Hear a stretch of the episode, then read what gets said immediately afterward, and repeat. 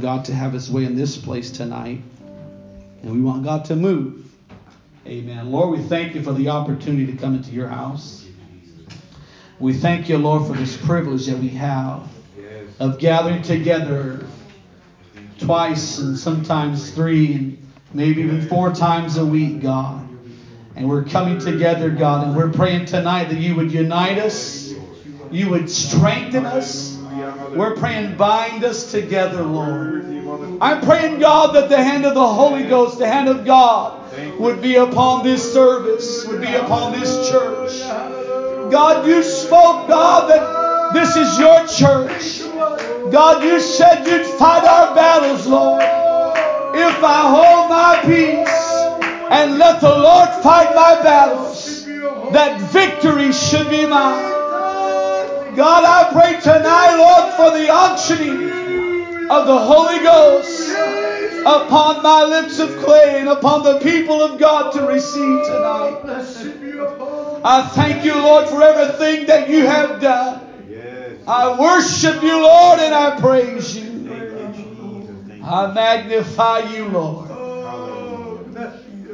Hallelujah, hallelujah.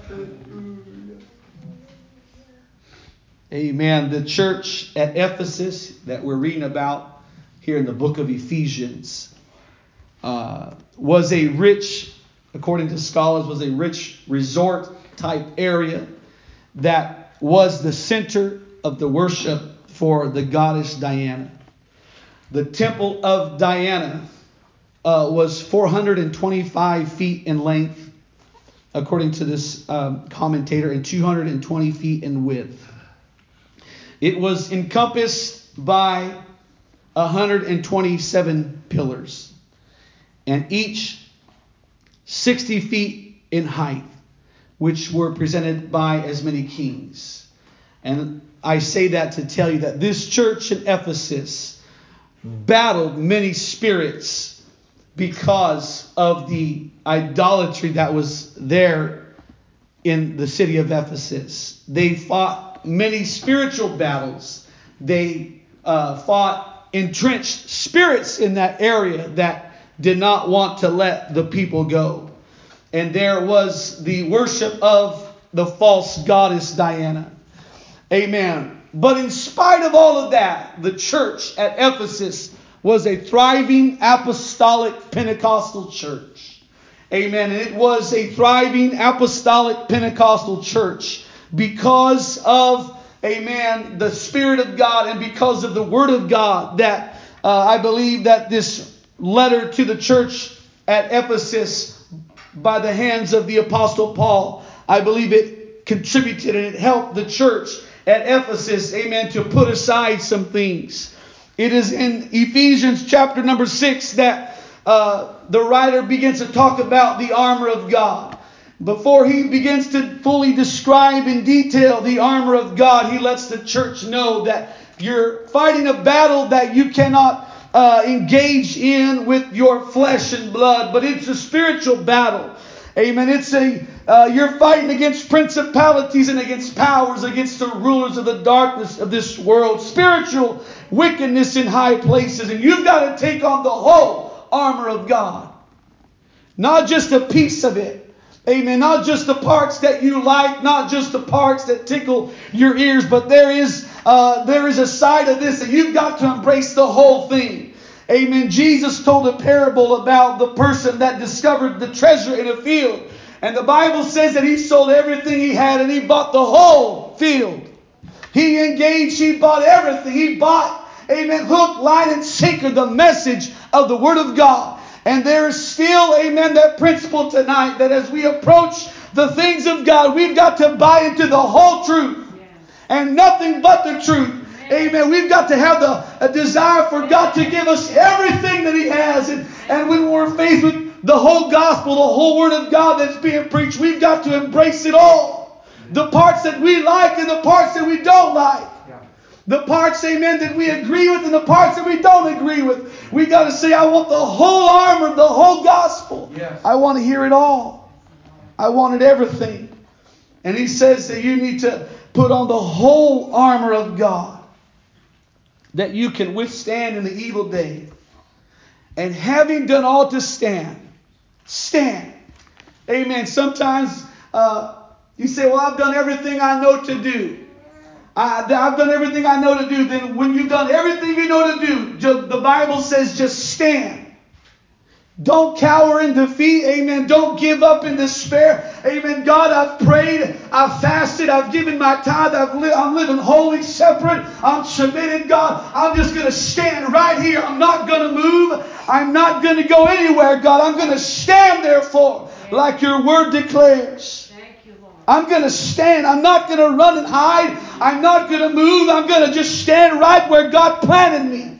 And I'm going to say, God, this is the last thing you told me to do. And I'm just going to obey the last word you spoke into my life. I'm going to stand therefore. Amen.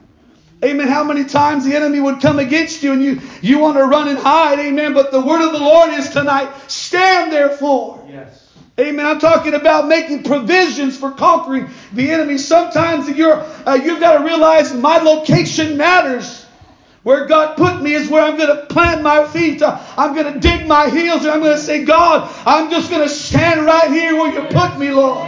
And I'm going to trust you, God, to help me to, to not uh, be defeated, but to overcome and to win the battle. Amen. The, the writer continues talking about the helmet of salvation. Amen. That we've got to take the helmet of salvation. Amen. That helmet is that thing that would protect the mind or your thought life to prevent the enemy from introducing negative thoughts of fear, of rebellion, of unbelief. Amen. The helmet has to be used. Amen. You've got to make sure I am making, I am putting on the helmet of salvation. I'm guarding my mind from the thoughts and the influences of hell. Amen. I'm guarding my mind from the thoughts and influences of hell. Amen. I'm going to make sure that God, you're keeping your hand upon my mind. I'm not allowing the devil to introduce thoughts, amen, of carnality, thoughts of rebellion, thoughts of unbelief into my mind. Amen. I'm going to break it down so many times. Amen. You you turn on the television set or you put on a you put on a movie and you're taking off essentially you're taking off the helmet of salvation. All sorts of thoughts are coming against into your mind. All sorts of rebellious carnal thoughts are coming into your mind because you said I'm going to set aside the helmet of salvation and I'm going to allow the enemy to speak into my life, to whisper into my life. Amen. To just sow thoughts into my life. I'm setting the helmet down down and I'm allowing the enemy to put thoughts in my mind. Amen. I feel the Holy Ghost right now. Amen. It's so imperative that you say the helmet of salvation is going to stay upon my mind. God, keep my mind. God, keep my thoughts. God, let me not ponder, amen, the paths of the wicked, but help me to keep my mind stayed upon you. Help me to keep my mind stayed upon you. Amen. We're not, not even just about Amen. Those things that I mentioned. Amen. You can pick up romance novels and then begin to sow thoughts and seeds into your life. You can pick up magazines from the store and begin to see scantily clad women. You can begin to see what this guy's doing and that guy's doing. Your, your mind begins to work. Over time, you say, Well, I really wish I had that yacht. What do I got to do to get that yacht to live the big life, the, the, the fast lane like this guy and like that guy? And you say, Well, I just got I got to work more. I got to do this and do that, and maybe I got to pull back on time and pull back on church attendance so I can work and keep more money. And all these thoughts begin to come into your mind because you got to keep that helmet of salvation. Jesus, hallelujah. The breastplate of righteousness is there to protect the chest, the abdomen, the back, extending one writer says to the top of the thighs. The importance of the breastplate of righteousness is to protect the vital organs. Hallelujah. The helmet of salvation, one quick blow to the head. All it takes sometimes is one quick sharp blow to the head with a, with a, with a tool of the enemy, and it can knock you out. Jesus. Maybe you've seen YouTube videos or whatever. Or maybe you've seen it in real life. Someone just knocks somebody upside the head and it knocks them out, paralyzes them. They start going into convulsions. there's an importance for that helmet, but also for the breastplate of righteousness. Amen. You've got to protect the vital parts of your life Yes. when you live righteously before God. When you can stand before the Lord and say, I've been living righteous. God, you've been helping me. I've been overcoming this flesh. Amen. What you are doing is you are protecting the most valuable things in your life. Amen. You're protecting the, the vital organs in your body. You're, you're making sure that, uh, amen, I'm going to continue to function as God intended me to function because I'm, uh, God's helping me to live righteously and that righteousness is, is protecting the upper torso of your, of your man or your woman. It's protecting you from the onslaught of hell and the devil can't come in and stick a dagger in your side, a dagger of bitterness, amen, a dagger of, of strife, a dagger of hatred because you, you've been saying, well, God, you're helping me to be, to be righteous as you. I've been putting on the righteousness of God. I'm trying to live holy. I'm trying to live right. I'm trying to live pure. I ain't got time for bitterness. I ain't got time for strife. I ain't got time for hatred. I ain't got time for these things because I'm putting on the breastplate of righteousness. Hallelujah. Praise Him. Hallelujah. The sword of the Spirit or the Word of God. Jesus, Jesus. That double edged sword, that weapon. Oh God, oh God. As many of the other armor pieces are defensive, this one is both defensive and offensive. And this armor piece, the sword of the Spirit, the helmet of salvation you merely place upon your head as long as you secure it. That's all you got to do. The loins girded about with truth we'll talk about in a moment. You just got to put it together, buckle it, put that belt in, the feet. Just as long as you put the shoes on there, doesn't really take much knowing how to, to use them. A baby here has socks on. It's going to help her stay warm, protect her. She don't have to know how to use socks. But the sword takes practice. The sword of the Spirit, the Word of God, it takes practice. It takes you and I daily getting that word out, as a swordsman would do, and begin to kind of swing that thing and figure out the right angles and the right way to, to use it. You can't just say, well, I, I uh, you know, I, I can do this all by myself. It takes skill and practice, and with much practice, the soldier becomes adept at welding it. Amen. And similarly, Amen. It takes uh, it comes with with much practice or much study of the Word of God, much uh, dedication and of, to, of the Word of God. Amen. Will uh, you you become adept at wielding it and using passages of Scripture that kill doubt, that build faith, that bring peace, and that solve problems. Amen. When you're going through things in life uh, and, and the devil's fighting you and you're, you're doing your best with the shield of faith and the, the breastplate of righteousness, but somewhere along the line you got to fight back. Somewhere along the line you got to go on the offensive and say, the weapons of our warfare is not carnal, but mighty through God to the pulling down of strongholds, casting down imaginations and every high thing that exalts itself against God. And you begin to use that sword, Brother Darren. You begin to use that sword, devil. You're not going to mess with me. I'm going to use the word of God. Amen. Jesus gave us a prime example. Amen. On that mount of temptation when the devil began to say, If thou be the Son of God, amen, command that these stones be made bread. Amen. The devil tried to pick a fight with the master swordsman. He tried to mess with Jesus Christ. Amen. The God of heaven. Amen. He said, Man shall not live by bread alone, but by every word that proceeds out of the mouth of God. Amen. If Jesus did not know the word of God, amen, we might be reading a different story on the mount of temptation. And when the devil comes against you and he, he messes with your mind, you've got to know that word of God. You've got to say, Well, I've been searching the scriptures.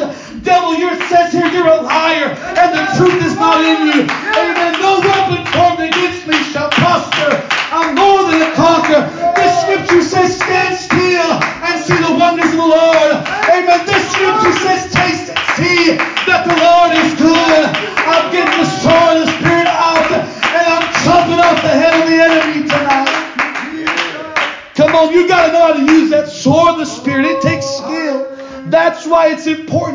church.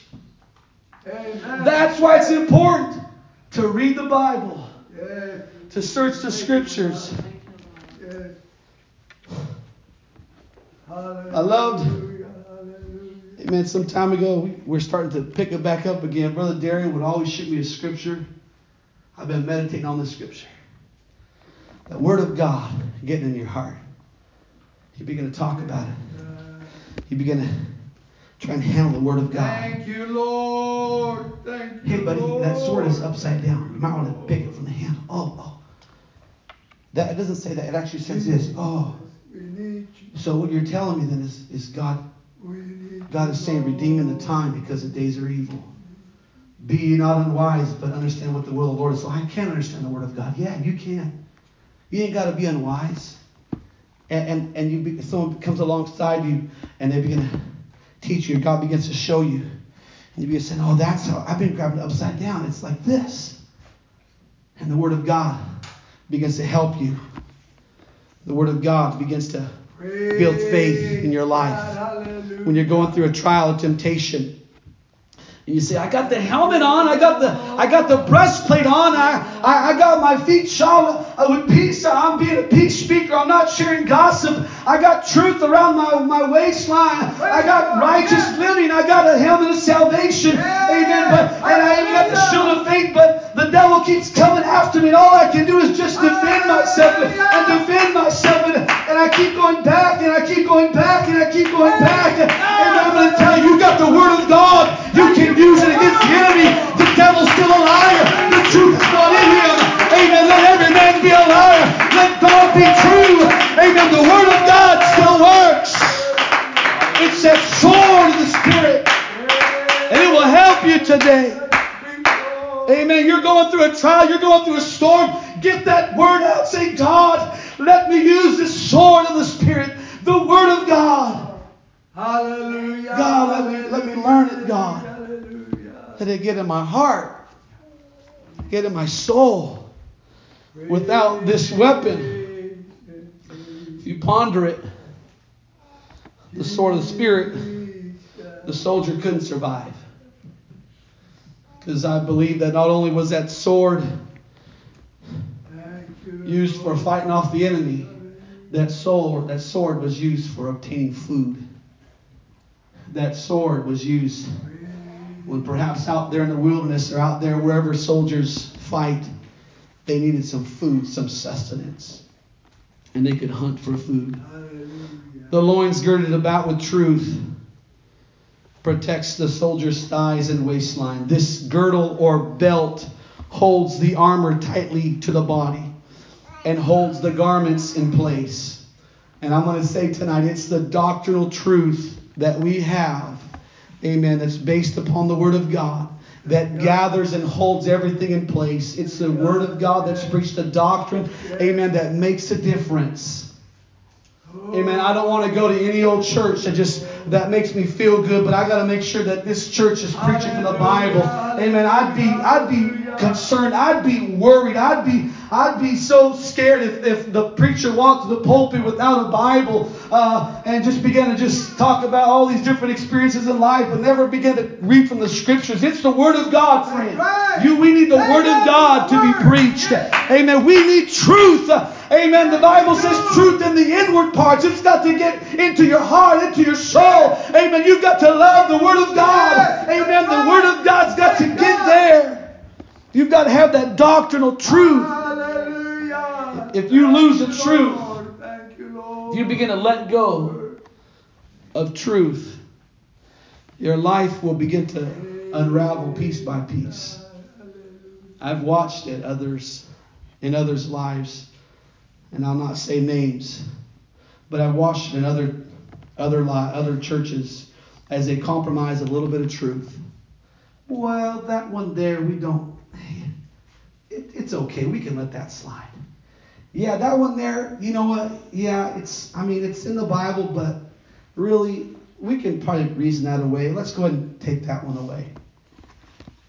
And you begin to strip away the truth piece by piece Right. until the gird, the girdle of truth is gone, and the garment begins to fall apart, and you begin to become exposed to the attacks of hell. Amen. We've got to, the Bible says, earnestly contend for the faith. Earnestly contend for the faith. Earnestly contend for the faith. What does that mean? That means someone's trying to take it away. And you got to say, no. That, no, this, I'm fighting for this. I'm going to I'm gonna fight for this word. Someone's going to come along one day or another, one season of life or another. They're going to say, they're going to try to rationalize, well, do you really believe that? And they're going to try to wrestle it away from you. They're going to give you uh, different philosophical thoughts and slants and ideas, and, and they're going to try to wrestle it away from you. But you got to say, no, I'm going to I'm going to hold fast. I'm going to hold fast to that truth that God gave me. If God reveals to you truth, something I heard and I believe I heard a long time ago. If God reveals to you truth and you refuse it or you walk away from it, you will live in darkness. The shield of faith, and I know this is not the exact order, but the shield of faith. If you remember the story of David and Goliath, the Bible says that Goliath had that helper that was holding that shield. He was there, and that lets you know it was a pretty big shield.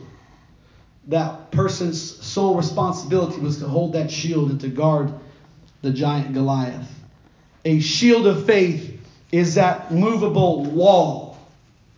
It's a wall, if you will, that to defend the soldier against the enemy's fiery darts. The Bible says, "A shield of faith wherewith ye shall be able to quench all the fiery darts of the wicked." Amen the fiery darts, those arrows that were dipped in lead and mixed with a combustible substance, and while speeding through the air, the arrows caught fire and set the targets ablaze. Amen. Our enemies' doubt, our enemies' darts are doubt and fear, worry, discouragement, evil thoughts. Amen. But your faith in God is the shield that covers you. Amen. When the enemy comes against you and tries to knock you off course, amen, you begin to pray, God, help my faith. I believe, help my unbelief. Whatever it would be, God, help me to not lose my faith. Amen. Jesus said, Peter, Satan has desired to have you that he would sift you as wheat. But I've prayed for you your faith fail you not. In other words, if your faith doesn't fail you, if you hold on to your faith, the enemy cannot sift you as wheat. Amen. Your faith is what matters when you're fighting against hell. God, I still believe you're able to see me through. I still believe you're a prayer answering God. I still believe. I still believe. Many a years went by when I was growing up, and my, my folks were pastoring the church here. And I think probably most churches, you know, if we're to be honest, they're, they're, it's, it's seasonal. There's seasons, there's waves, and sometimes you're riding the top of the wave. Same thing with the uh, most most things in life. It's the ebb and flow of life, and in the ebb uh, or that trough or that low part of life, you're you're susceptible to all sorts of thoughts uh, of abandoning ship uh, and whatnot, and you're thinking about giving up and blah blah blah. All these different thoughts are coming, and I remember a few weeks, uh, a short time in, as I was a boy growing up, and my parents were pastoring, and we were in the, I think we were in the back room at the time. It might have been when we first, very first started, or it was a few years after. I remember talking to my, my dad as a, I think I was probably a teenager, and I began crying and opening myself up to my dad, saying, Dad, why can't we have revival? What what does it take? And and you know, where is everybody and all these different things. But I remember at at the end of that well, crying session I had, uh, feeling sorry for myself or whatnot. And I, I picked myself up and I said, Dad, regardless of what it looks like right now, I still believe that God can give revival. I still believe that God is able to do it. And it's your faith that picks you back up and says, I'm gonna, I'm, we're going to go one more service. We're going to go one more week. We're going to go one more day because I still believe oh, that God is able to do it. I still believe, in spite of my present circumstances and situations, I still believe that God is able. Amen. The three Hebrew children, what did they tell? Amen. The great king. Our God is able, but even if He doesn't, we're still not going to bow because even if He doesn't deliver us, that doesn't mean He can't deliver me. It just means that He won't deliver me. But in spite of that, I still believe that I serve a delivering God. You may be walking through the valley of the shadow of death. Your body may be vexed with pain. Maybe your heart may be vexed with sorrow. But you still got to believe He's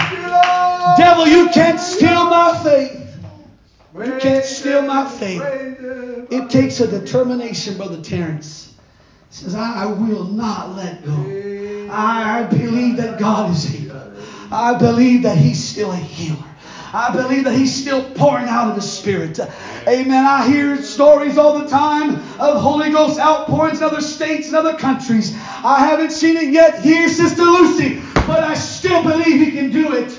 I still believe that the day will come in Abundant Life Center Lathrop that we'll see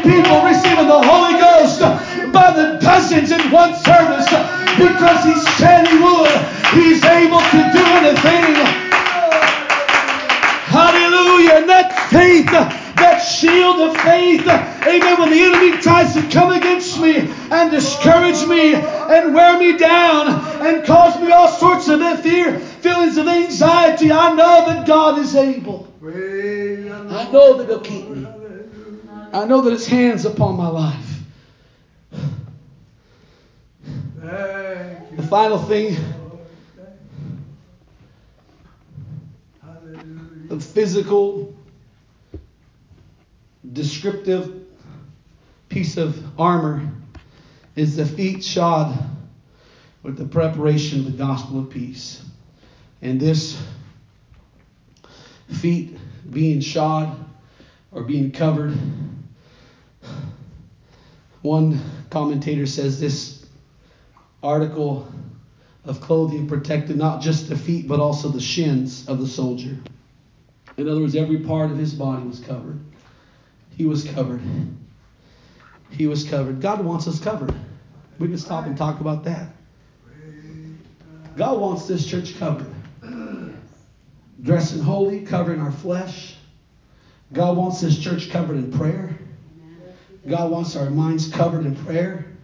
God wants our families covered with a mom and dad that's saying, God, keep your hands upon my kids. They're going to school, God. I'm covering them in prayer. My husband and my wife's going off to work. God, cover them. I'm covering them in prayer. God wants His church covered. Every part of this, this soldier's body was covered.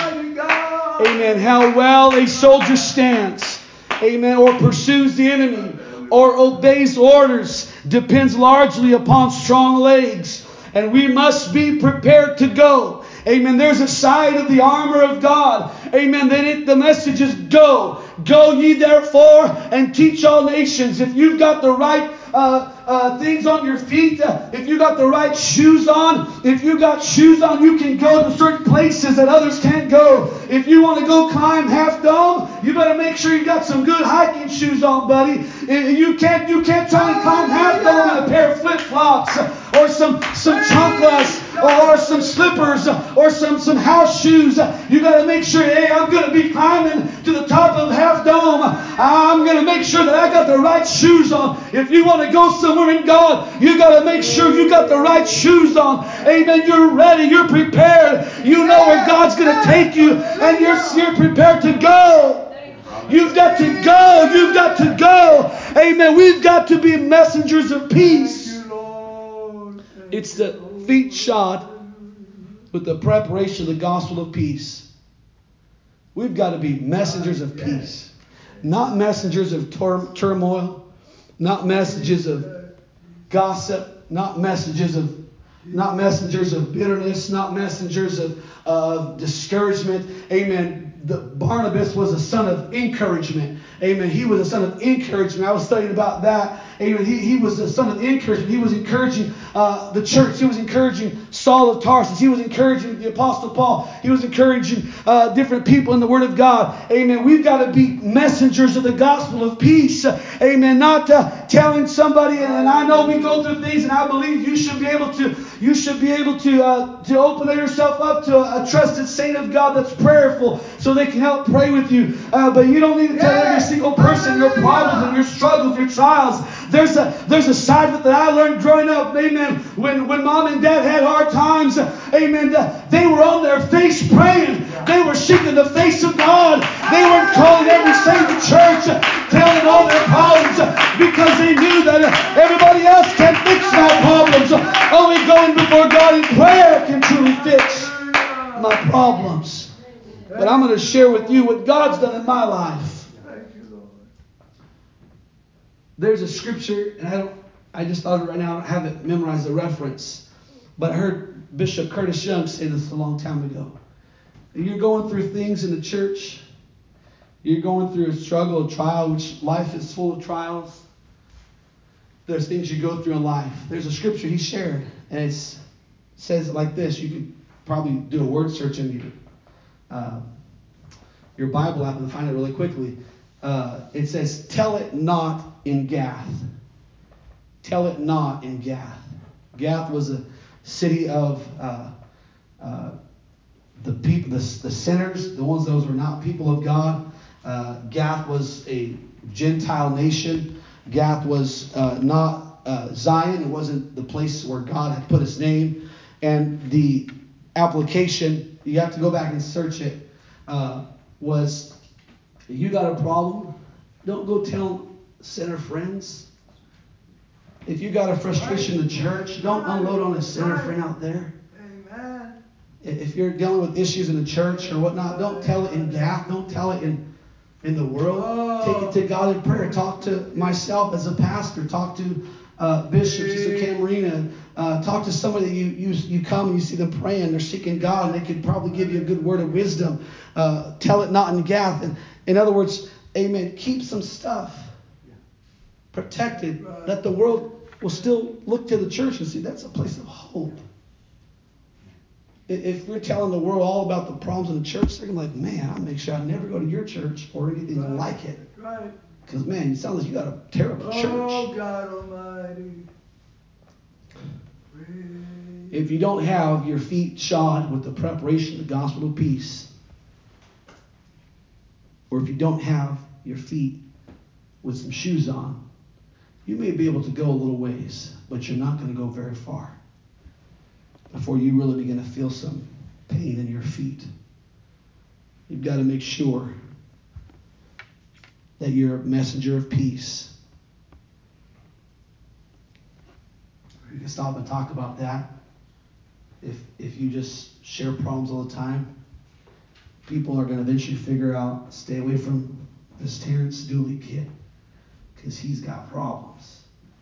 They may try to listen, but if you're constantly sharing bad stuff and you're not put on the gospel of peace, your feet shod with the gospel of peace, you're not. People are gonna be like, well, we're not gonna. We're gonna stay stay clear. and your life will not go as far as it could. But if you bring with you the gospel of peace and you're, you're, you're sharing the good things and you're, you're positive, you're upbeat, you're, uh, you're looking to see the positive in life. And the glass is not always half empty, but it's half full. And people say, man, you're, you're discouraged. Go talk to that brother Terrence guy. He'll encourage you, man. He's, he's got a word always. He's instant in season, out of season. It's that way. He's going to go further in life than if he's sharing the negative in life always. Three final things I'll share and I'll, I'll wrap up. Amen. Sources of strength. And this here is still found in Ephesians chapter 6. Because right after it describes the armor of God in verse 17, the very next thing it describes is what?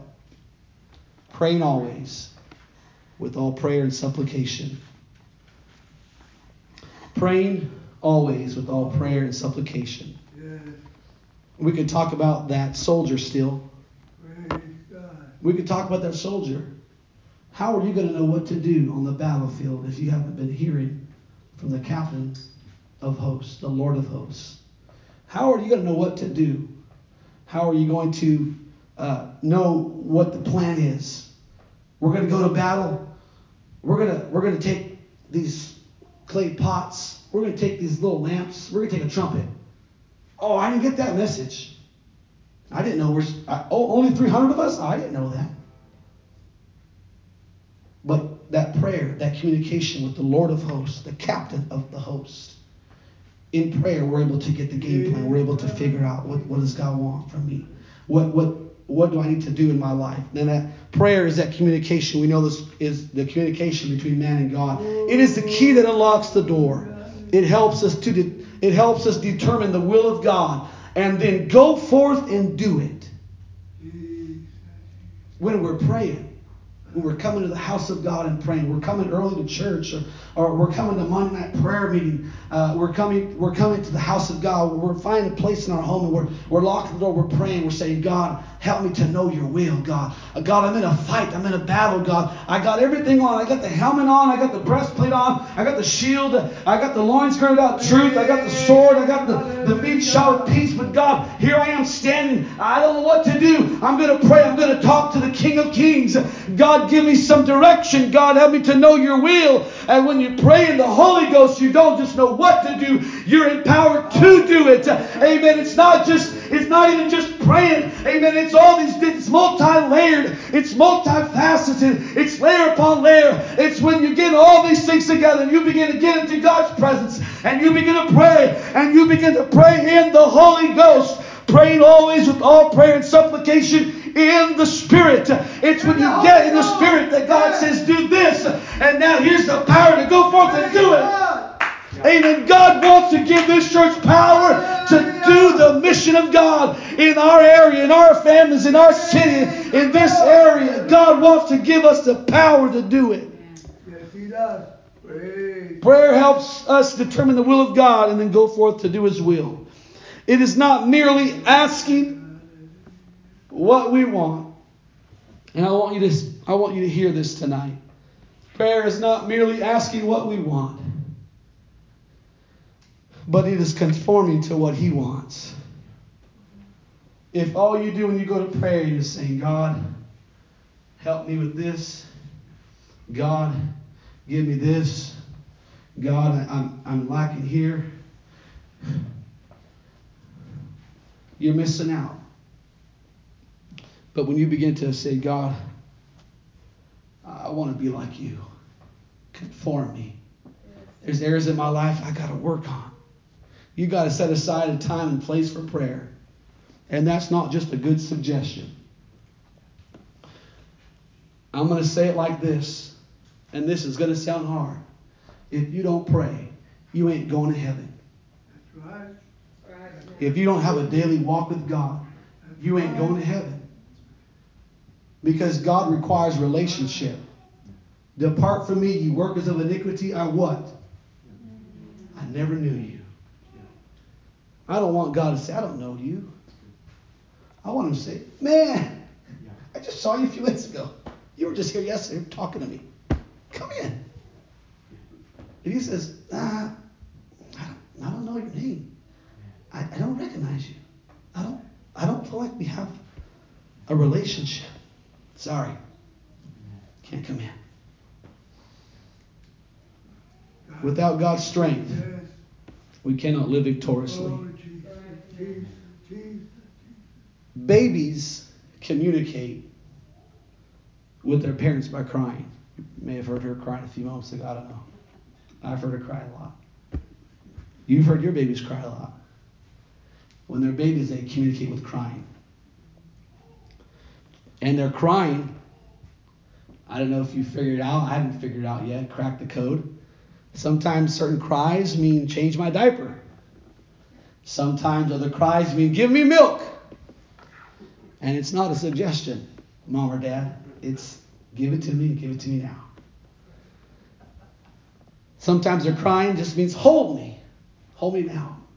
I want to be held. And as babies grow into kids, they begin to learn to talk. And they're not just crying always. Give me, give me, give me. They begin talking more. They say things like, When is dinner? Are we there yet? Do I have to take a shower? And they ask, Do I have to brush my teeth? But they're communicating some more and they're they're, they're trying to figure out what they can get away with or what they have to do. And then as the kids continue to grow,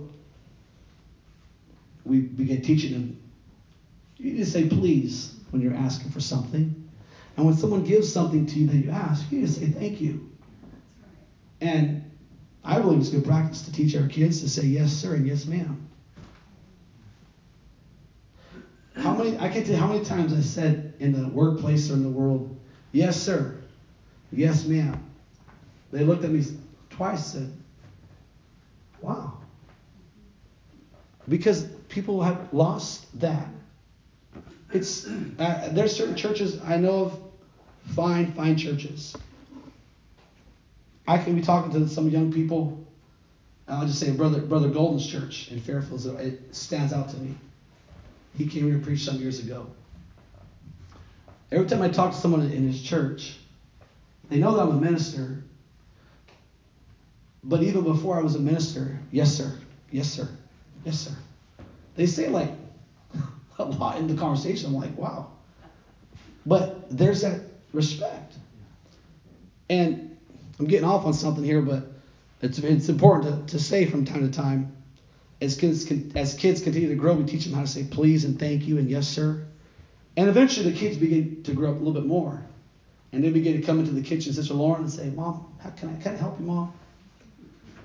Uh, they begin to come in the kitchen, Sister Teresa, and say, Mom, can I help with dinner tonight? And they begin offering something back. They begin to do nice things for the parents as they get a little bit older. Mom, you've done a lot. Just just take a seat. I'll I'll take care of dinner. And that communication begins to change. Mom, come over for dinner. We're making dinner. Or let's go, whatever. But the communication begins to shift. When they're a baby, they're just crying, crying, crying. Give me, give me, give me.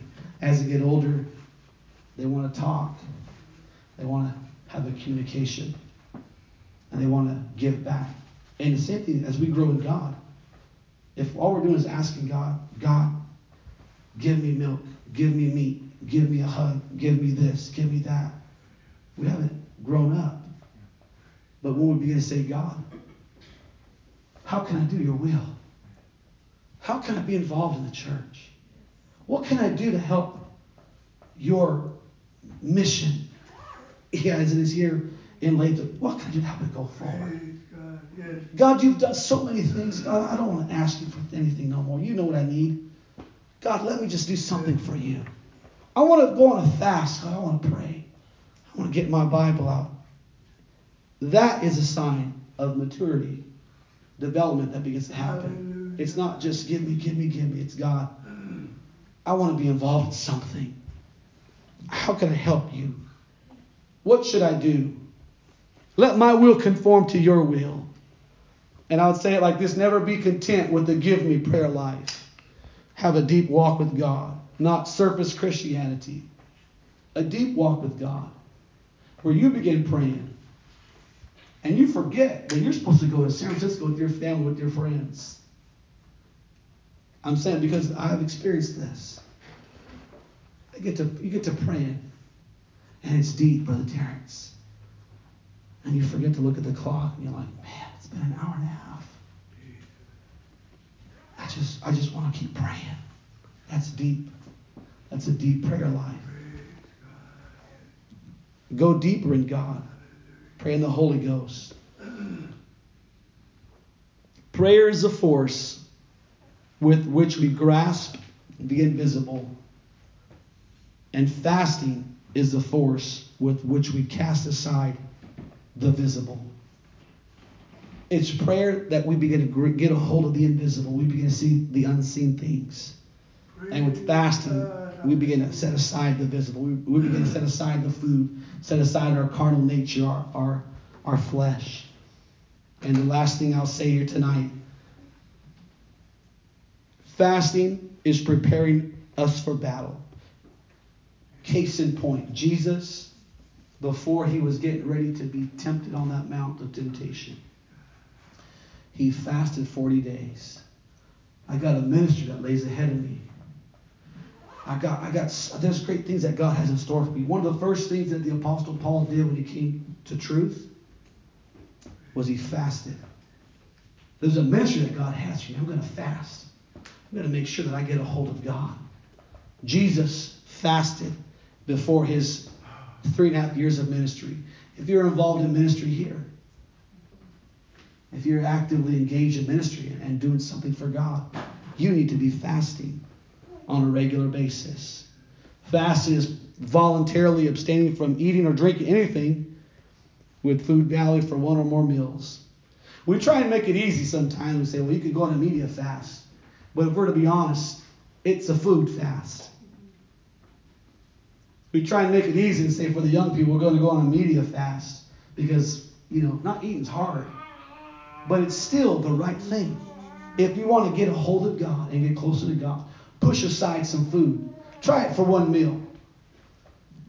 And you watch how your flesh is begins to, uh, like she's doing. Uh, you you you start looking up Google images, hamburgers, hot dogs. You're you're just like, man, as soon as this fast's over, I'm gonna eat three meals to make up for the one I lost. Your flesh is all it thinks about is food. And you need to let your flesh know I'm going to put us, I'm going to set you aside. When we fast, spiritual alertness increases. Both eating and drinking require an increased amount of blood. And when we don't eat or drink, this then frees up a larger supply of blood for mental and spiritual concentration. While fasting, then, we can more readily perceive God's direction for our lives. If you're contemplating something big in life, I've been here many times. It's time to go on a fast. If if God's fixing to, if you want God to use you, you need to go on a fast. If you want to draw closer to God, if you're saying, man, I got all these different thoughts in my head, I, I can't discern what's what's God's voice, what's this person's voice and that person's voice, my friend's voice, my family's voice. I got to know the voice of God. Go on fast that you might be able to discern the voice of God. And of course, there's a health benefit to fasting. This is also important because we are using our bodies to facilitate the work of God. Fasting gives the heart, brain, stomach, kidneys, intestines a vacation. And it purifies the blood and removes poisons more effectively than prescription drugs. Fasting. We haven't shouted tonight. That's all right. But my prayer is that if something that we said tonight can get in your spirit, you can take it home with you. It's teachings that helped me as a young boy to hear my father teaching and teaching and teaching, teaching and teaching and teaching that helped me to become what I am. And you could come on Sundays and have ice cream Sundays, banana splits, ice cream, desserts, fun, good stuff. But if you want to have some meat, if you want to go further in God, if you want to put down some roots, Come on a Wednesday night. Bring your Bible. Bring a snorkel. Go deeper in God. Amen. Go deeper in God. Why don't we stand to our feet tonight?